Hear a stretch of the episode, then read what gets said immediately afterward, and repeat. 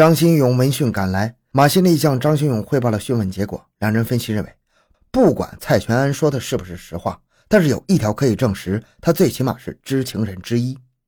张新勇决定正面接触一下蔡全安。张新勇走进讯问室，说：“犯罪嫌疑人已经离开了石河子，他们速到沙湾，尽快查清这部电话的位置。”之后，张新勇对蔡全安说：“蔡全安。”既然你一再表白是王万山让你打电话，那就给你一个机会，配合我们把王万山抓到，算是立功赎罪吧。蔡全安满面笑容，是是是，我一定好好配合，决定配合你们抓到王万山。抓到了他，你们就知道我是无辜的了，就可以证明我无罪了。张新勇、马新立一行乘坐一辆无牌照的桑塔纳，刚刚驶上乌奎高速公路，蔡全安的传呼又响了。这一次是蔡全安的情妇戚东丽打的。问蔡全安现在在哪？王万山有急事找，已经给家里打了两次电话，请速回家。怎么办？回不回电话？马新立请示张新勇，怕蔡全安的情妇起疑心。张新勇思忖了半晌，决定让蔡全安回电话，但只允许他说两句话：一，在外面打麻将回不去；二，王万山再来电话，请他打朋友的手机。马新立用自己的手机替蔡全安拨通了其情妇的电话。一路上，蔡全安显得十分配合，信誓旦旦，有问必答，诚恳的态度，轻松的笑容，任谁都不会怀疑他的诚意。蔡全安说：“不好意思，在刑警队我说了假话。王万山其实并不黑，而是一个白白净净的人，人也聪明，一眼看去压根就不像一个打工的。”蔡全安说：“呃，到了沙湾，你们让我怎么办，我就怎么办，让我干什么我就干什么，直到把王万山抓住为止。”而且他还发誓，今后他一定再也不和王万山这样的人打交道了。车到沙湾，张新勇一行很快便和胡明等人联系上了。此时，胡明已经找到了王万山所使用的电话的位置，那也是一个公用电话亭。可惜，守电话的人也记不清打电话人长什么样子。正在这时，王万山又给蔡全安打来传呼，路上已经有两个传呼没回了。这次再不能不回了，不然王万山会起疑心的。可是怎么回却大有讲究，必须做好充分的准备。毕竟王万山不像是蔡全安的情妇那么好糊弄，一旦惊动了他，就前功尽弃了。尤为重要的是，张新勇总觉得蔡全安这个人很不可靠，搞不好他交代的全都是假的。如果是这样，一旦让他拿起电话，一句话不对，为王万山通了风、报了信儿。那就会让刑警们近一个多月来的辛勤劳动全部化为泡影。但是电话必须回，不回不行。而要回电话，必须首先拟定好电话的内容，一个字也不能多，一个字也不能少。同时，蔡全安回电话时还必须做好一切的预防措施，以防被他偷奸耍滑。张新勇和马新立、胡明商议一下，命令蔡全安只准说三句话：一，你在哪？二。钱已经取上。三怎么碰头？几点钟？在什么地方？为了预防万一，张新勇不得不采取了一些非常措施。在电话交给蔡全安手里之前，命令两个民警前后卡住蔡全安的脖子，之后才把手机塞到他手里。蔡全安脸上的冷汗又出来了。尽管如此，他还是耍了花招。电话中，他只说了两句话，然而没等王万山回答，就迅速挂断了电话。蔡全安的两句话是：“万山吗？你在哪儿？钱我取上了，一会儿给你送过去。”张新勇和马新立、胡明面面相觑，千防万防，没想到末了，蔡全安还是玩了这一手。有个侦查员伸手就想揍蔡全安，张新勇拦住了他。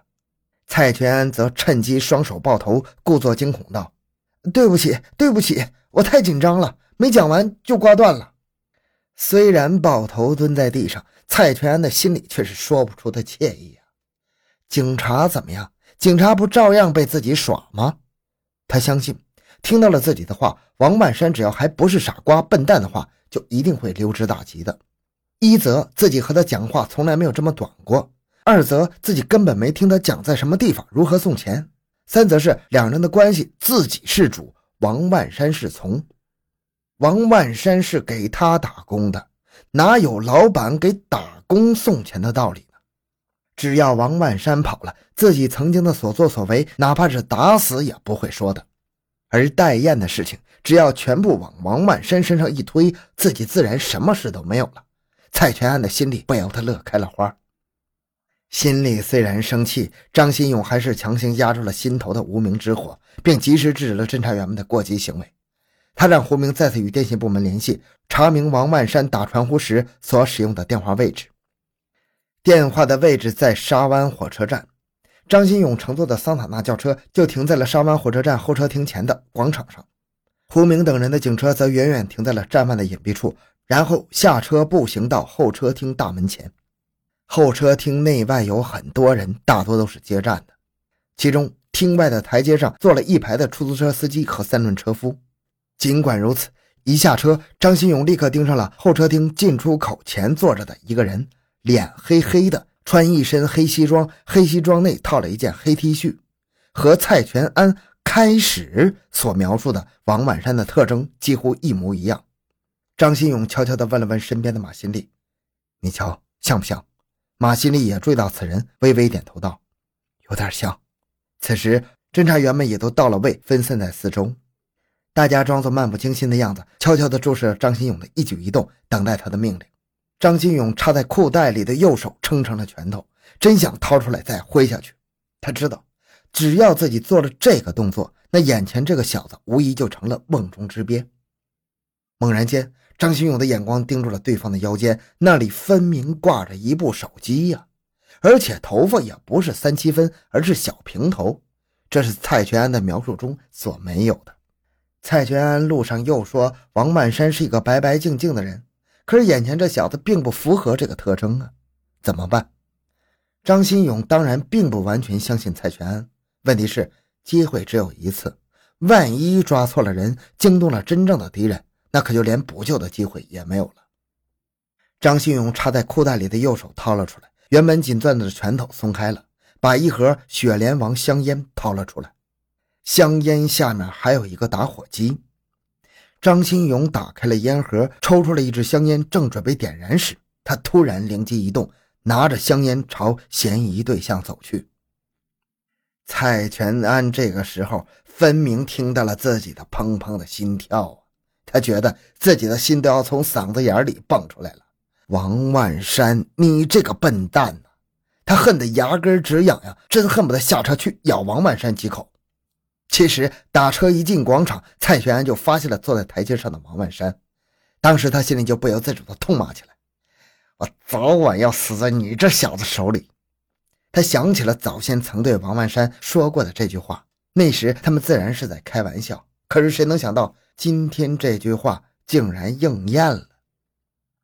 看到张新勇下车后，目光直直锁定了王万山。看到侦查员们已经散布在王万山周围，隐隐形成了包围圈，绝望、恐惧的心理不由弥漫了蔡全安的全身。他的双腿已经开始微微的打颤了。虽然他在极力的掩饰，旁边的侦查员并没有注意到。看到张新勇待在王万山附近半晌没有行动，蔡全安的心里不由得又泛起了几分希望。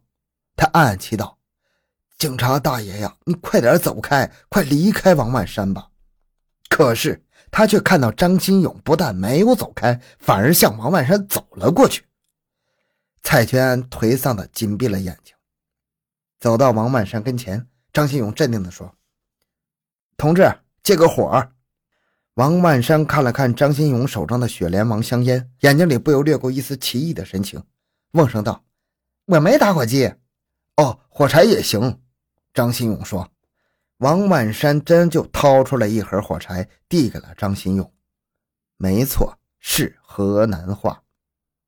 张新勇抑制不住心中的激动，在点着烟后还火柴的同时，差一点儿就想伸手，出其不意地将对手的双手抓住。